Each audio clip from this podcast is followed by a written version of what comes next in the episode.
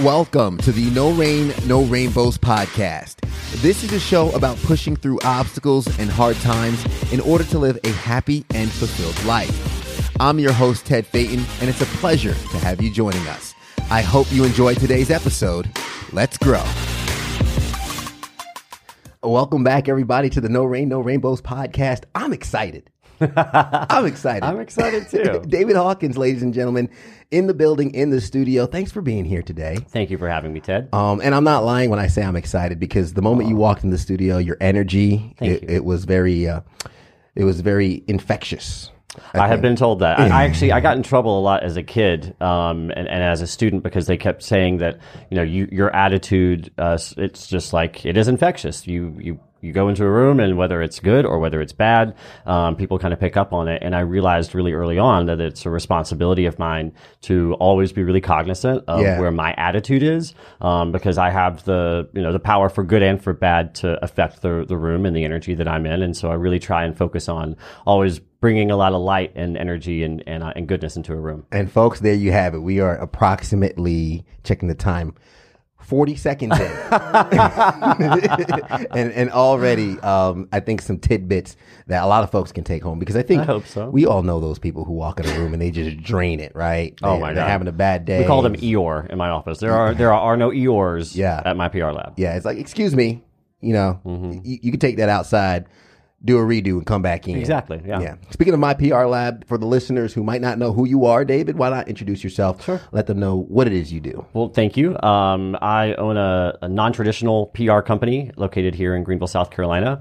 Um, I call it non-traditional because we are really transparent about who and what we support, both inside our business and outside of that. Uh, I think a lot of times, certainly here in um, in a more conservative part of the country, people may be a little more guarded Yeah. about their personal beliefs versus uh, how they act professionally, and that's perfectly fine. You know, we're all here to respect each other's boundaries and and to respect each other, especially at work. But uh, the fact that I own my own business and that I can choose to be transparent is just a really uh, I find a, a lot of um, power in that place. Yeah. Uh, so we work with brands. Um, we work with food and beverage, restaurant. Uh, we work with doctors, dentists. Uh, we work with fashion lines, uh, accessory lines. It's really just about getting your product in front of those who may be able to purchase that. Um, So primarily consumer focused, true public relations. I love that. And we've been able to work together on a number of projects. Yes. And um, I must say that working with you is an absolute pleasure. Thank you. I love what you you. do. And, uh, and it's clear to see the passion behind your work and Mm-hmm. what you stand for.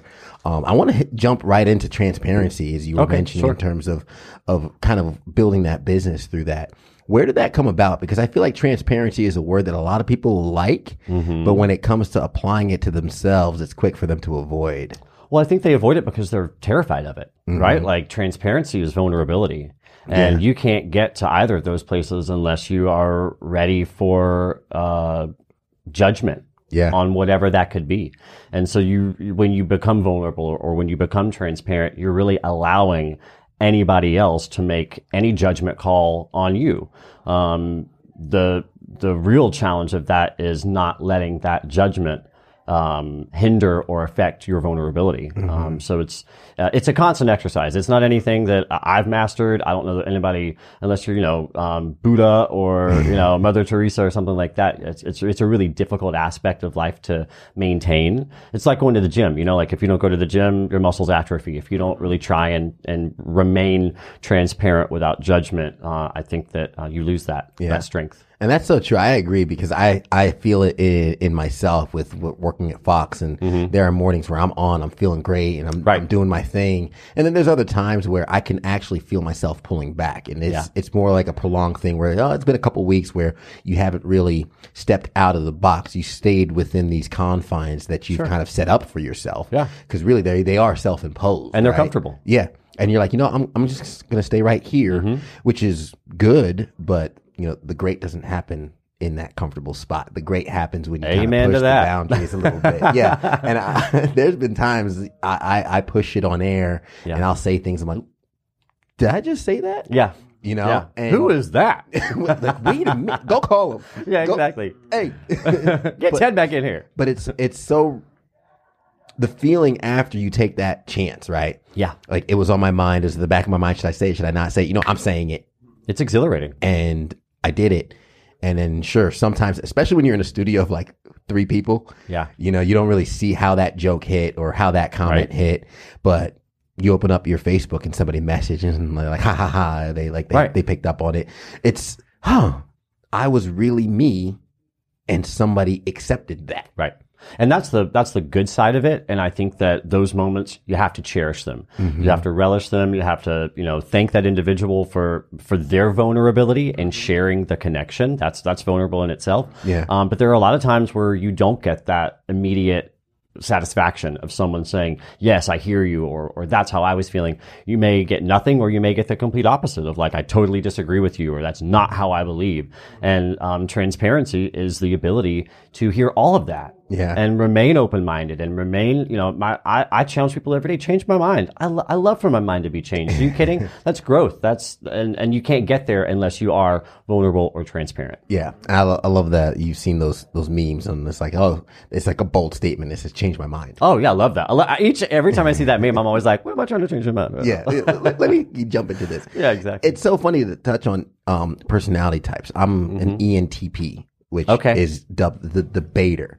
So God bless Jess for like I am the kind of person like we will talk about cereal or something, Mm-hmm. something random, and I will take a stern point on a point I don't even believe in. yeah, or maybe know all the facts about. Yeah, exactly.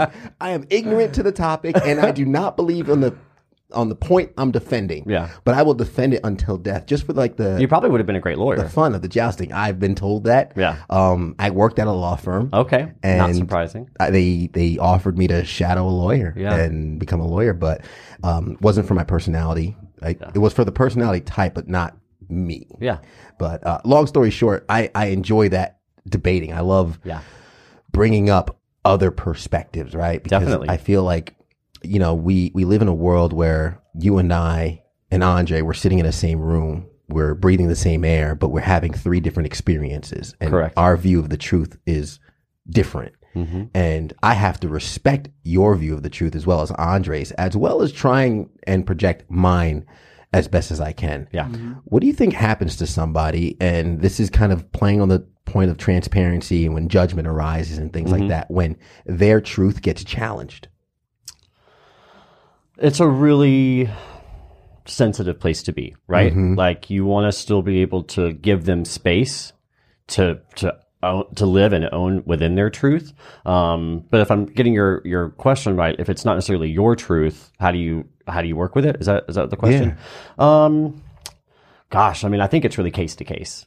Uh, there are times when, um, you know, I think about a political stance or even a religious stance on issues that are really close to my heart that personally affect me. And their truth is, you know, maybe never going to be mine because I live it day Yeah. to day. I've seen what their quote unquote truth does to an individual. Um, but I think I, I love the fact that I've grown up in the South. I love that I've actually grown up in an environment that is majority completely opposite of what I believe. Um, because it gave me the exercises as a kid to, to know that mine are okay. I don't have to change anybody's mind. I don't have to over preach or or overcorrect or or you know spill my truth out onto them. Um, but I'm always willing to hear theirs. And um, I, I really think that the more people could challenge themselves to get there, Yeah. no matter what they believe, that we'd all be a lot further down the road, be it politics or social issues or race or religion. Mm-hmm. Um, just you know, America was really founded on that like live and let live approach. Yeah. And I think today, and certainly in this day and age, in this climate, that motto, that you know, that should be tattooed on everybody's forehead. We should all be reading it on each other's faces, like "Live and let live." Yeah. Um, so that would probably be my approach to that. Absolutely. And I, I love that answer because I think a lot of times, um, for people who live by a certain truth, it's, it's hard for that to be challenged, right? Yeah. Oh, yeah. It's huge. It's, you know, It's world shattering for their truth to be challenged. Absolutely. I, I was reading somewhere there was a quote that says, you know, to win an argument is to break down someone else's belief. So be gentle. Yeah. Oh, I like that. You know, so be gentle because Yeah. you're literally breaking down someone's view of the Right. world. And, but at, at the same time, you know, allowing two different views to exist, I think is where the harmony comes into. Totally. Because as, as much as somebody might have a different view, listen, I have a lot of friends with different views but I love them dearly Yeah. because I know that their heart is good. I know that their intentions are good. And regardless of what their surface beliefs are, what their practices might be, I don't need us to be hand in hand on everything. No. Um, and, and kind of hitting and alluding to the topic that we were kind of eh, leaning towards today. And you were talking about, you know, bringing what's in the darkness into the light Yeah. you know, how important is it? Because I think when you mentioned growing up in the South and whatnot, Yeah. it's very easy. And I was subject to this growing up in, in, um, elementary and Catholic, Catholic school and, and, uh, in New York, where it's very simple to kind of hide your personal, I'll say gifts, right? Your, your personal gifts or your, I, your personal view of the world because what seems to be the majority around you doesn't agree with it. Right. What is that like, and how do you get over that hump of, I guess, getting the bravery to to shout from the mountaintops? Um, I got to give a lot of credit to my mom, to be completely honest. Uh, grew up, oh, I was born gay. Um, and growing up in Easley, South Carolina, um, I think Easley is still actually uh, pretty conservative. Um, but it was really difficult because the the first thing they ask you in Easley is your name, right? Yeah. Do you know what the second thing they ask you is? Where you go to church. Oh, It is standard. And so when I moved there in fourth grade, not necessarily, I mean, we weren't, we went to church, but we were like, you know, a couple times a year, Christmas Eve, Easter, that kind of stuff. Yeah. Um, so to go there and immediately be uh, kind of put on the spot about like, okay, and what church do you go to right after your name? It, it, it set into motion what I should have forecasted. Um, but going back to my mom, when she started to see, you know, moms know. Uh, that's my truth, and people can challenge me on that all day long, and, and I'll, I'll I'll stay in my truth house on that one. But moms tend to know about their kids, uh, not just about their sexuality, but just about everything about them. I mean, we are from our parents, Yeah. and um, she started to realize that if I were to stay in this kind of church track, uh, the likelihood of a youth group leader or a pastor or a fellow um, student or a peer that they may begin to find ways to challenge my homosexuality with uh, religion. And my mom had to make a really tough decision. And I can't even begin to put myself in her position in the 90s in a town where everybody went to church. The second question they asked you was where you go to church. And she decided uh, in fifth grade um, that I would not go to church Wow. that I was I, I was not and I remember being like, well, I want to go to vacation Bible school with every other one of my friends. No, you're not doing it. Well, I want to go to the lock-in over the weekend. No, you're not doing it. Wow. And at the time, you know, of course, I was like, Mom, you suck, you know, all that kind of stuff. Uh, but as I've grown older, I've realized that in her way, as a mother, she was doing every she was using the tools that she had at her disposal to protect me long term Yeah. because she didn't want me to go into these environments and in you know by the time I'm 18 19 20 to to to deny who I was or to change my destiny or to marry someone who I was not in love with to Yeah. create a family with someone that I was not supposed to create a family with Yeah. and so I think that uh, from the very from a very young age I saw my mom take a real hard stance Yeah. on her protection of me and uh I gave me it gave me a lot of courage to continue to risk doing the quote unquote wrong thing Mm-hmm. for everybody else, but that was the right thing for me. And I just want to take a moment and give give your mom the praise and the honor for all that because it's it's amazing what what parents do Yeah.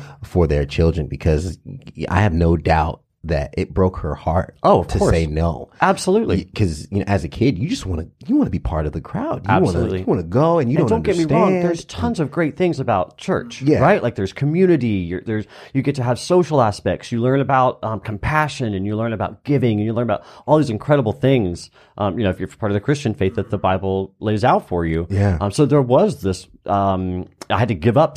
My mom and I had to give up some of those things. Of course, she found other ways to implement those uh, in my childhood. They just weren't traditional. Yeah, which which is absolutely amazing. I know for for myself growing up, my parents' view was a little different.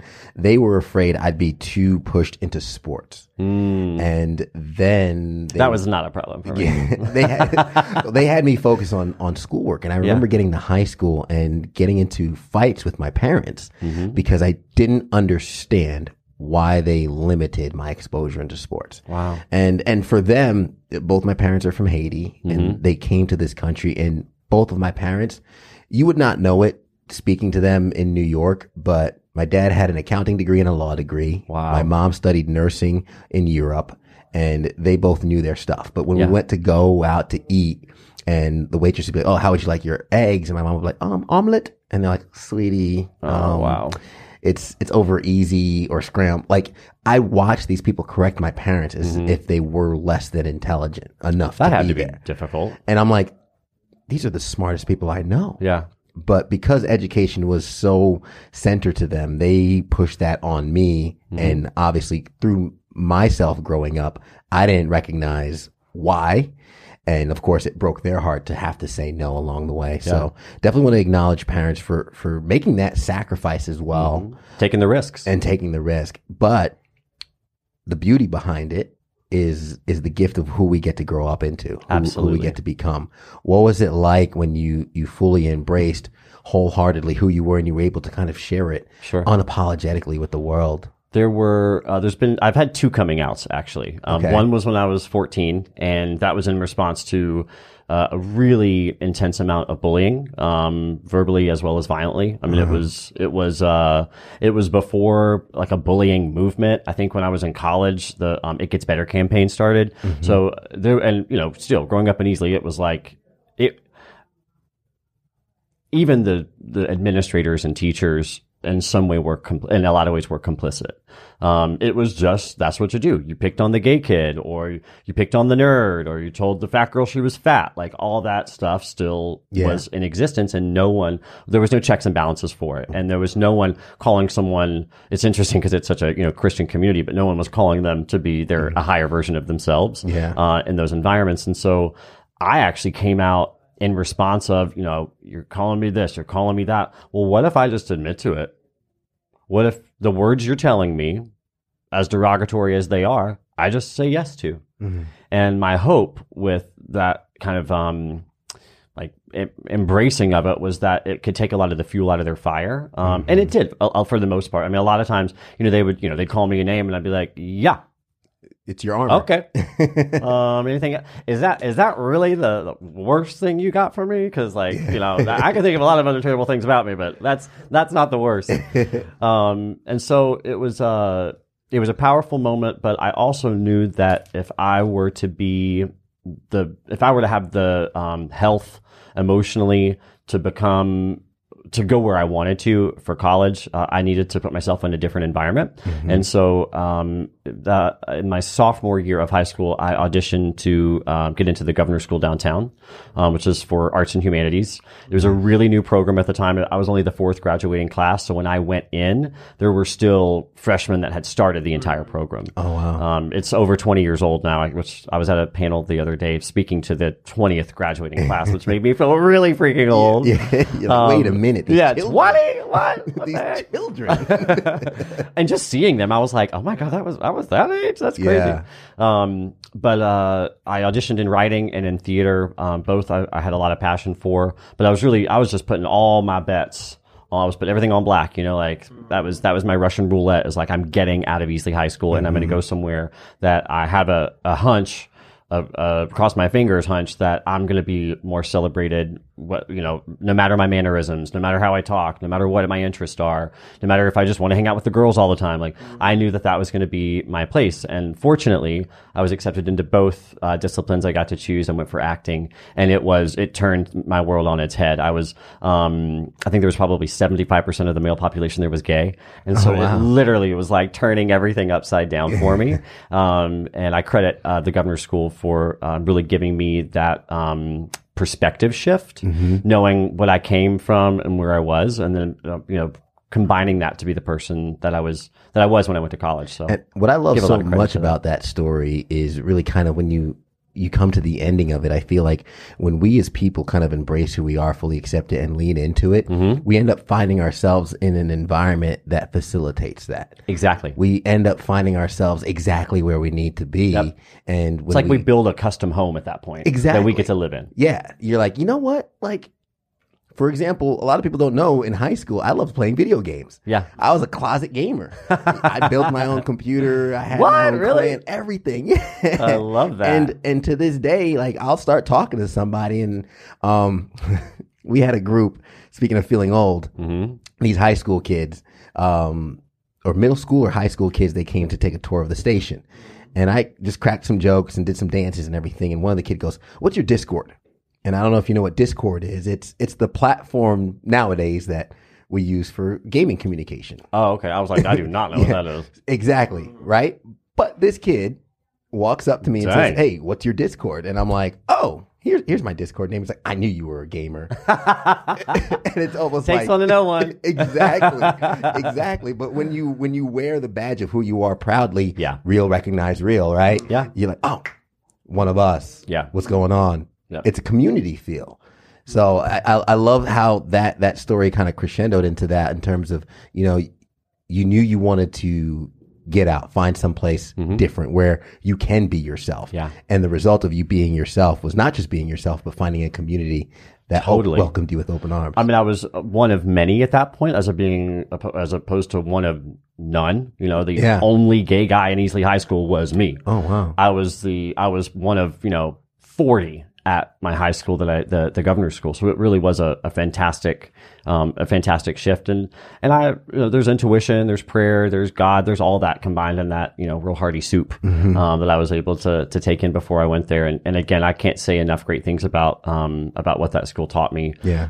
because it's a boarding school. So I went from regular old public high school um, to a boarding school environment. Uh, it's state supported, so everything that a state supported high school student is required to do, we are required to do, plus a major. Oh, wow. Um, which is great because I mean, what you, you obviously need to keep a bunch of hormonal teenagers locked up, busy, um, or they go get busy elsewhere. Yeah. And um, so yeah, we had classes Monday through Saturday from like eight in the morning to ten at night. Um, but it was a really immersive, incredible environment. And, Nice. uh, I encourage any student um, who is feeling like they have um, creative impulses or humanitarian impulses that they should definitely uh, at least research the opportunity. Yeah, and and it doesn't surprise me that you you had your your pick of of which practice to go into, and even succeeding even further because you have amazing work ethic, man. Well, thank you. Where does that come from? Oh, uh, comes from my grandfather. Comes from both my grandfathers, uh, and comes from my mom. Uh, my both my grandfathers. Uh, I, I don't come from money anywhere. Like, there's not. I ain't got one rich uncle out there. like, it is just like Not even like a cousin. no. Well, and if so, like, please find me. Like, if you are my rich cousin, like, make yourself known. I'll Yeah. take you out to dinner Please. please i got i got some some- i got some free free stuff for you um but uh i think uh being able to see how difficult their both my grandfathers and my mother to to know their difficult their, the difficulty in, in their lives day to day Yeah. um, but they never were victims. They never threw their hands up in the air. They never um, threw fault on somebody else. It was just okay. We'll try again tomorrow. And um, I, I I can feel those genes inside me. I can feel that DNA activated inside of me. Yeah. Um, when I uh, when I get down, or when I want to blame somebody else, or when I want to throw blame to somebody else, um, I, I just constantly get reminded to like, you know, I have so much more than they ever had to work with, and so there's really no excuse for me not to get out there and continue to try. Not to say that it, it hasn't been difficult. I mean, I've had every job under the sun. I've painted houses, I've sold cars, I've been a paint manager at Ace Hardware. Um, I've had highs and I've had you know really low lows. Uh, and you know, if if I had been me talking to those that low David, I'd probably say go f yourself. Like I'm having a really bad day. um, so I understand that it's it may be hard to hear that when you're in when you're in that state. Um, I'd love to be able to go back and talk to to old David. Um, but it's uh it's a really empowering feeling to know that I'm standing on the on the shoulders of people, my family, Yeah. individuals that got through way worse than I did, uh, and never actually got a chance to super duper succeed. Um, I mean, my mom, my mom is successful in, in her career now and, and was previously, but my two grandfathers, they never saw wealth, they never saw riches, um, they saw some comfort. Um, they were able to raise some families, but um, they were never wealthy. Yeah. Uh, and um, to know that I have the chance to um, to be wealthy and to share my wealth um, with my friends and with my community and with those who need it most is the, probably the most inspiring part of that. And that's what's amazing. It's almost like you can tell, um, I mean, the work ethic can come from so many different places, right?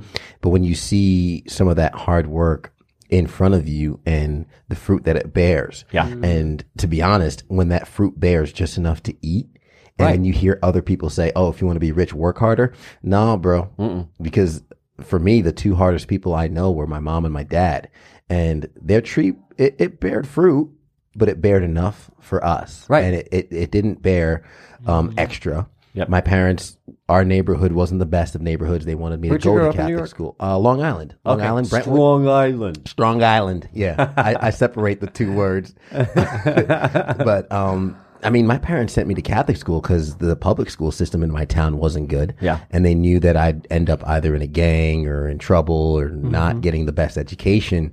So I saw my parents, my dad leave the house 5.50 in the morning, coming back after six o'clock in the afternoon. Yeah. My mom going to work seven o'clock in the morning at a psychiatric nurse, sometimes getting beat up by our patients and then coming home um, 4 or 5 p.m., sometimes working overtime until 11 p.m. Yeah. Just so, yeah, we had food on the table. We had roof over our head. We didn't want for much. Right. You know, I wouldn't say we grew up poor. We didn't, we didn't grow up hungry, Right. but we also, we were comfortable, but they were the hardest people, working people I know. Yeah. So for me, in terms of, That doesn't surprise me about you, though. oh, yeah. I, I, I'm, I'm glad I know that, but it, uh, Yeah. it doesn't surprise me. It's a lovely story. Thanks. Well, and when I'm at the point now where my parents look at me and they're proud, and you know, my dad, he had a tear in his eye. He's like, you know, my apartment, which closing on a house soon, like now my house. My dad's like, when I first came to this country, you know, at 20, at the time I was 27 when I first came here, or 26, and he's like, your apartment's bigger than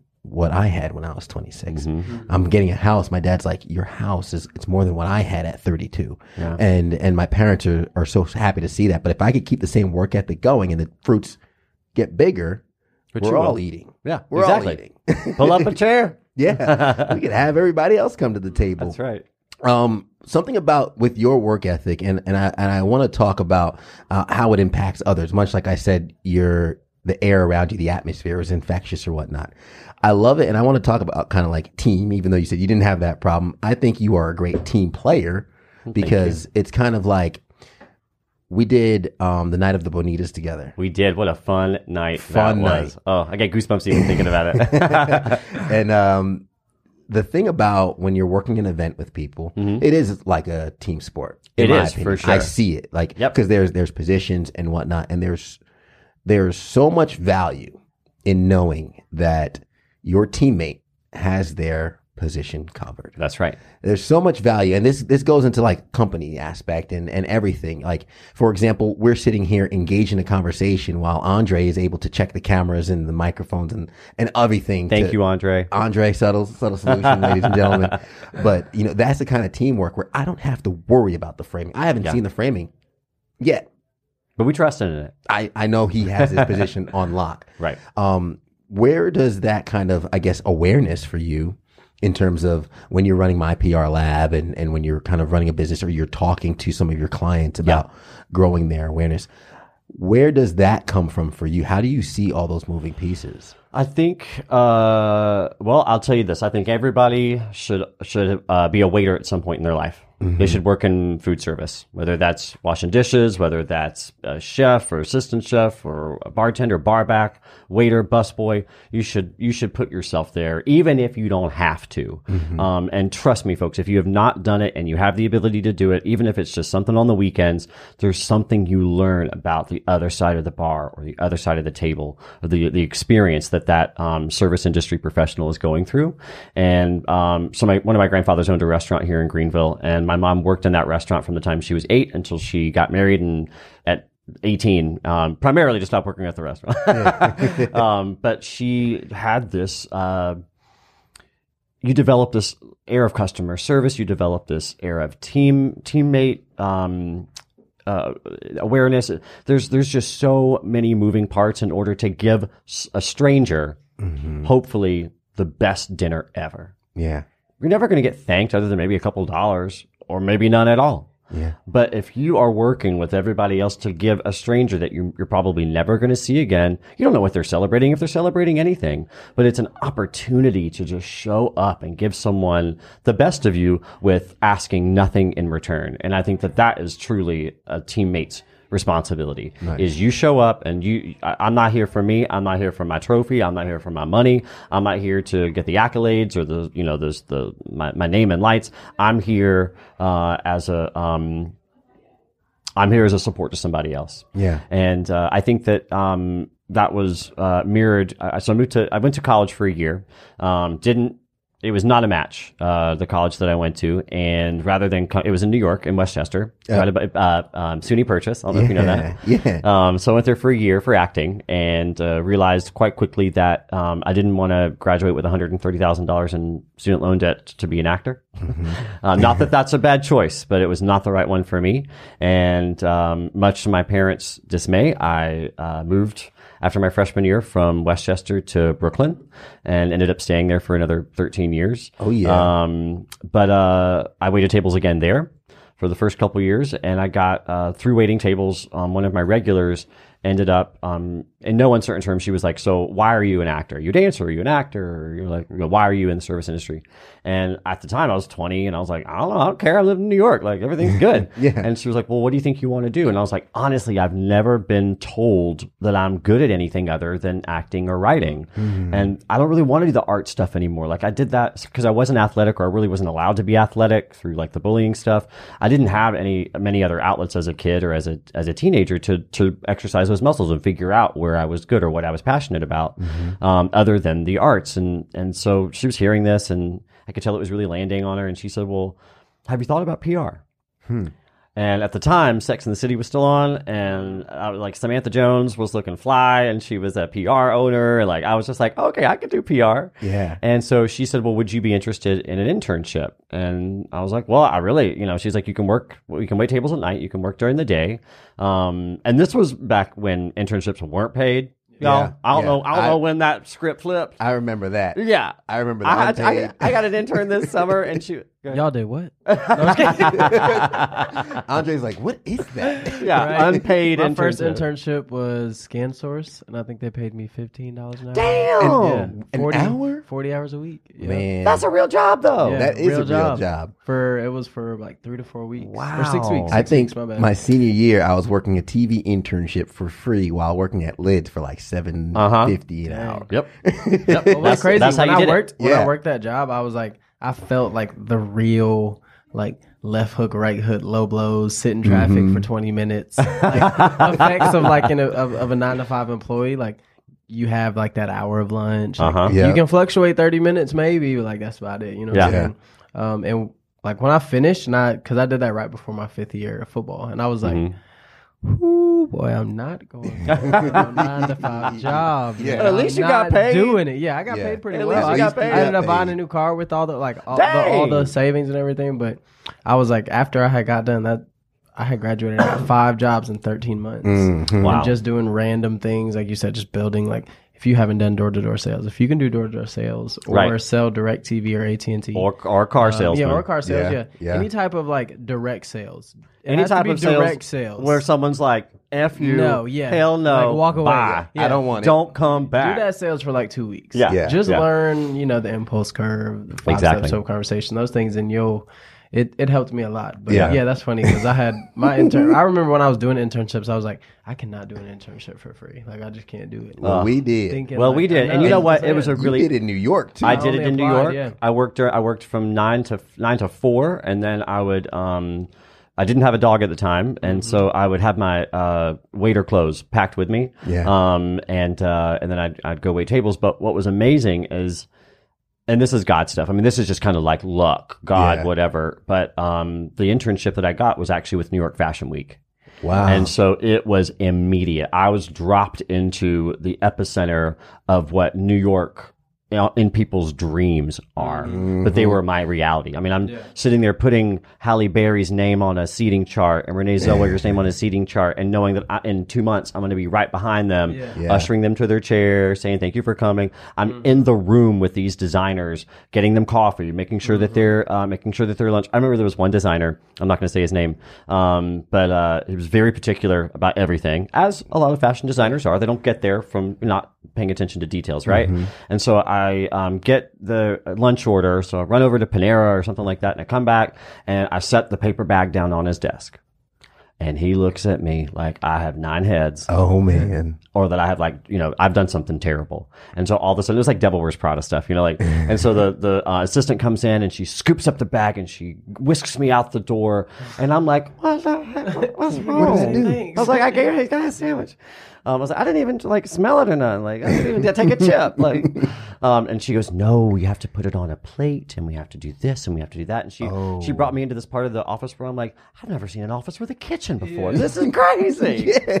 With like plates and silverware and cloth napkins and all that stuff. Yeah, that's But awesome. But it was an amazing experience. And at the end of that, after after the end of six months, working uh, really hard on creating these huge event productions for these massive designers in New York. Um, I I had the two owners of the company come to me. I like to think that they were being truthful. They may they may have just been being nice. Um, they came to me and they said, "David, we couldn't have done it without you." And to know that my role super non-glamorous, coffee spilled everywhere, yelled at by the designers, you know, sweating, looking like hell, then go into another job and staying there until two o'clock in the morning. That it, it seemed worth it because they said they couldn't have done it without me. Yeah. It just gave me such um such a it was such validation, such a role that I was able to like, oh wow. And what it did was it um, lit up inside of me that I don't have to just be I don't have to make art the way that I make my money. Art can be art and I can let that still live and breathe and it can be a mm-hmm. joy, but that there's something else out there that apparently I am good at that is an industry and people buy mm-hmm. houses on it. They send their college, they send their kids to college on it. They go mm-hmm. on vacations on it and it is a true money making industry. You can make a career out of it. And so super grateful to kind of back to where we started to um, learn how to be a teammate Yeah. and check my ego at the door in order to learn what I needed to, to, to advance into creating a career out of it. That is probably the best possible answer I could Oh, have imagined good. for that question. um, because there there really is no such thing as as small parts to big projects. No, not at all. You know, and when you're talking about whether it's a massive company or even if it's just an event that could be as small as a birthday party. Yeah. There are all moving pieces from the baker who bakes the cake to the candle manufacturer who makes the candle to you ever have those like those those trick candles where you blow it out and it comes back? I hate Like, those. Oh man, I, I don't like them myself, but they are they are funny. But they're, they're- yeah, to somebody else. exactly.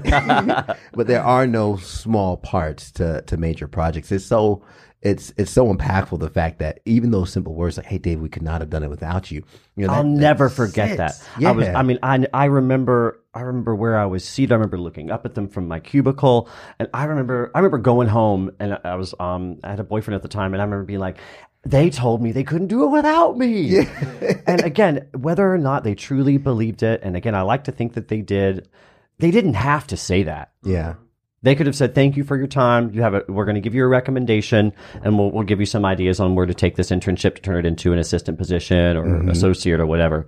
Um, but it just felt so good to know that this huge, massive production in a in an industry of millions of billions of dollars, Yeah. of celebrity, of fame, of red carpet, that you know there was little old me a part uh, a little a little gear in a massive machine and without that little gear you know maybe maybe someone's millions weren't maybe someone's billions weren't billions they were millions i don't know it's like when you go to the, the, the mechanic to fix your car and they pull out this little like little spark plug and like this is this is breaking your whole entire car. So it costs Exactly. you thirty five thousand dollars to Exactly. fix it. yeah Which be the spark plug you guys in college, I used to me and my college roommates, we used to watch the Victoria's Secret fashion show every year. yeah which they canceled this year actually I know they did cancel time, it, which yeah. kind of broke my heart. Yeah, same. Because I thoroughly enjoyed it every single time. i mean even me i enjoy it i mean Yeah. it's freaking fabulous it's great. Yeah. I mean, I think it's everybody enjoys it. It's yeah, who doesn't love seeing a glamazon like ten foot tall with a bunch of wings on, like Yeah.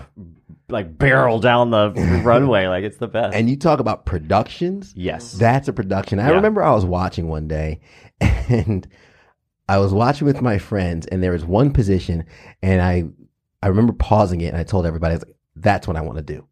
And they're like, what?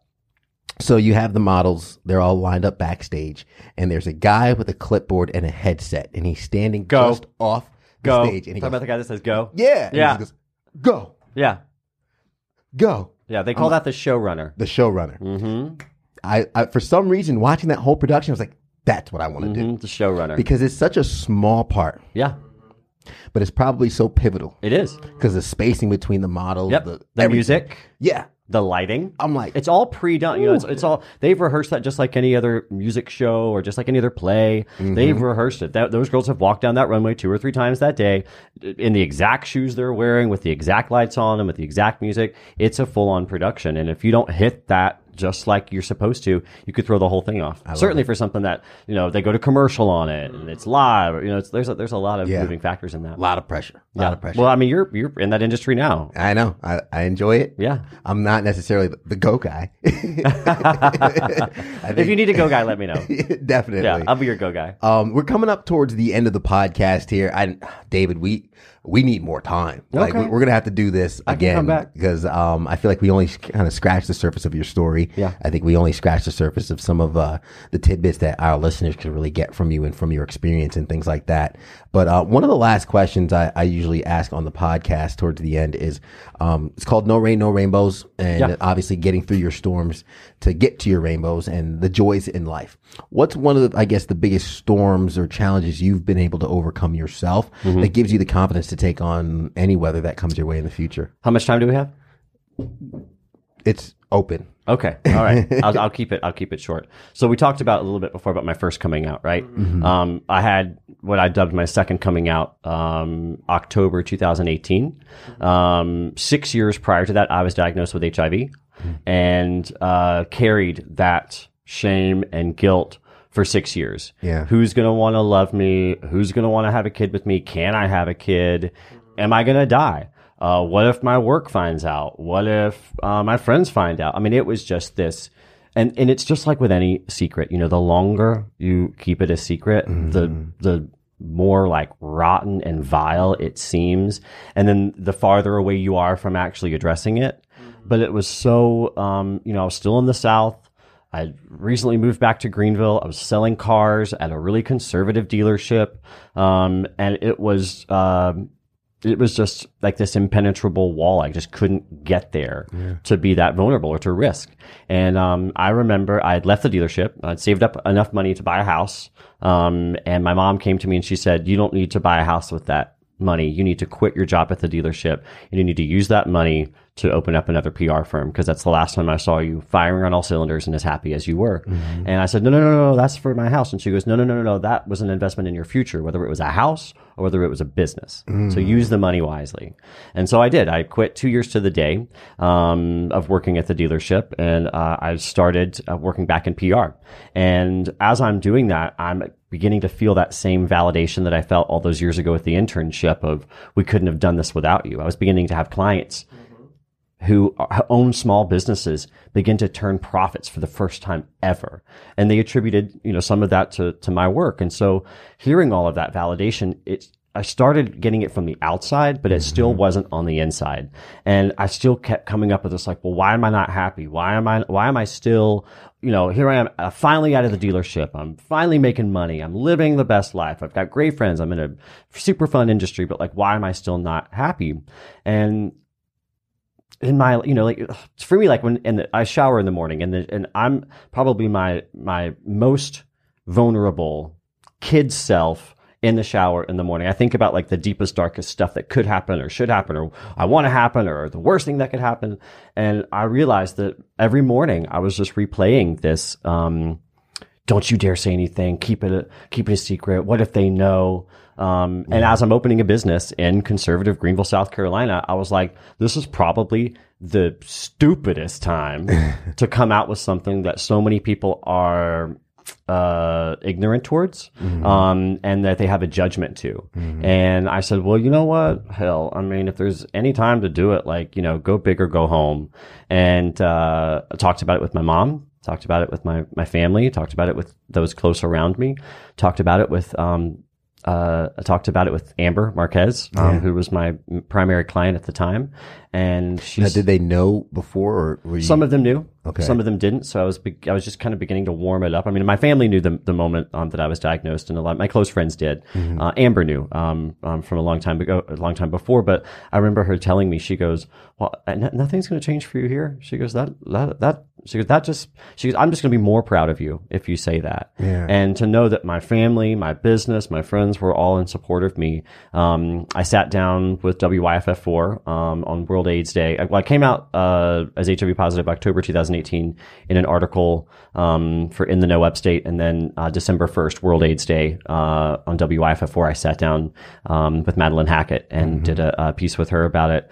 But what I realized very soon into this process of my second coming out as HIV positive is that there is no there there there there are not enough people in the upstate who have the ability, the platform, the love to be HIV positive and be transparent. Yeah. Um, and what I really hope through that transparency is to begin to diminish the stigma around it, right? Like, um, two things that I always want to make sure people know. I'm on medication that prohibits me from ever giving anyone else HIV for as long as I'm on the medication. So for me, like the buck stops here. I know I'm not giving it to anybody else. Mm-hmm. Um, another part of that is that there is a medication for people who are at risk. Um, so people that may be using intravenous drugs or um, practicing an unsafe sex, there is a, a free medication that Aid Upstate provides to anyone who feels like they need it called PrEP, where if they are HIV negative, they can take this pill once a day and they'll never contract it. Mm-hmm. 99 9.999% or whatever.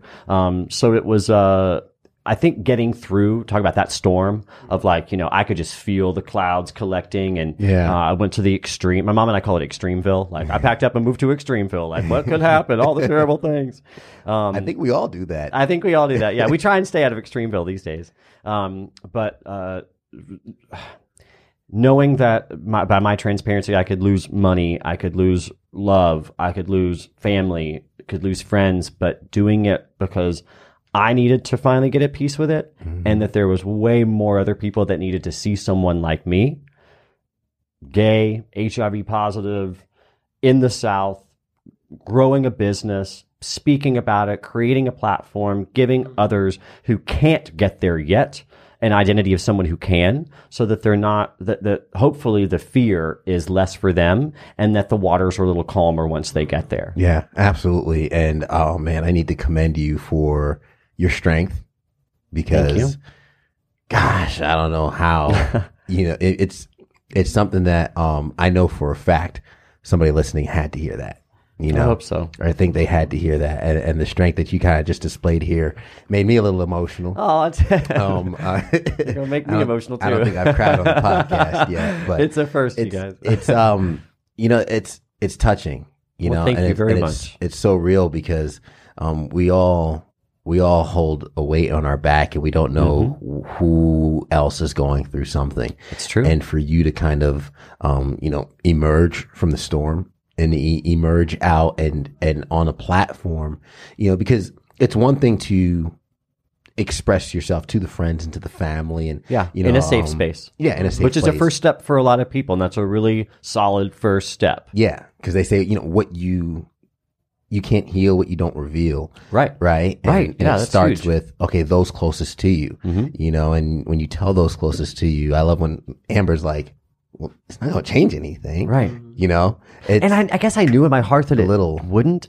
but just to hear the words from her voice and Yeah. to see her eyes mm-hmm. looking into mine and to feel her embrace afterwards, it was just like, oh, okay, okay, okay, so it's good, it's good, it's gonna be okay. and why that's important is because like you have that net Yeah, because when you when you when you got on air when you got on YFF4 and, and you sit down and, and you're, you're you're proclaiming your truth to the public, mm-hmm. their judgment doesn't matter. right, mm-hmm. right, because the people whose judgment matter, they already love and mm-hmm. care for you. Exactly. So their judgment doesn't matter. Right. You've already made your peace with who had to know. Yep. Now, whatever they want to think, and as a business owner, that's where the risk comes. Where correct. you know That's why we call ourselves non-traditional.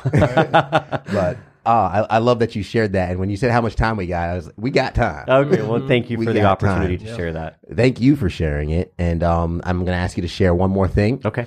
where can folks connect with you and get in contact with Oh, you great. and uh, continue to maybe use some of your your services? Absolutely. Uh, if you're interested in learning more about um, true editorial, earned editorial content through PR, you can find us uh, on Instagram at mypr lab GVL.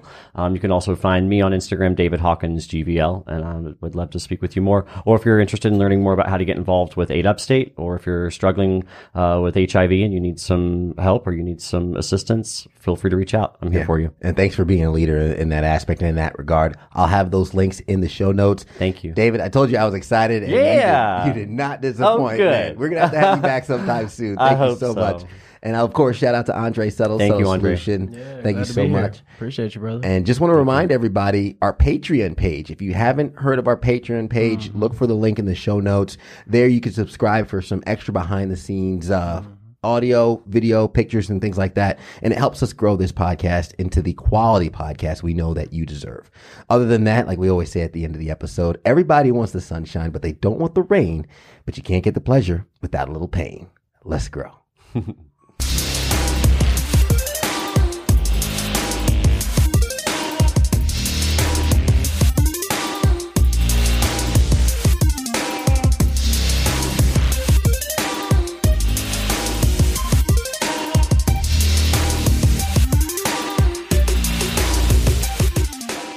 The No Rain, No Rainbows podcast is recorded at Camaraderie, a collective workspace in Greenville, South Carolina, right off the Swamp Rabbit Trail. If you're looking for a place to grow your business, network with other professionals, and establish your own workspace, Camaraderie is the place to do so. Get access to high speed internet, private showers and towel service, free methodical coffee, and free beer on tap. For more details, be sure to head over to camaraderiecowork.com or hit the link in the show notes and find out how you can lock in your space with rates starting at just $99 a month. Be sure to tell them that Ted sent you and try it out for free. You never know, you just might find a new home at Camaraderie. Let's grow.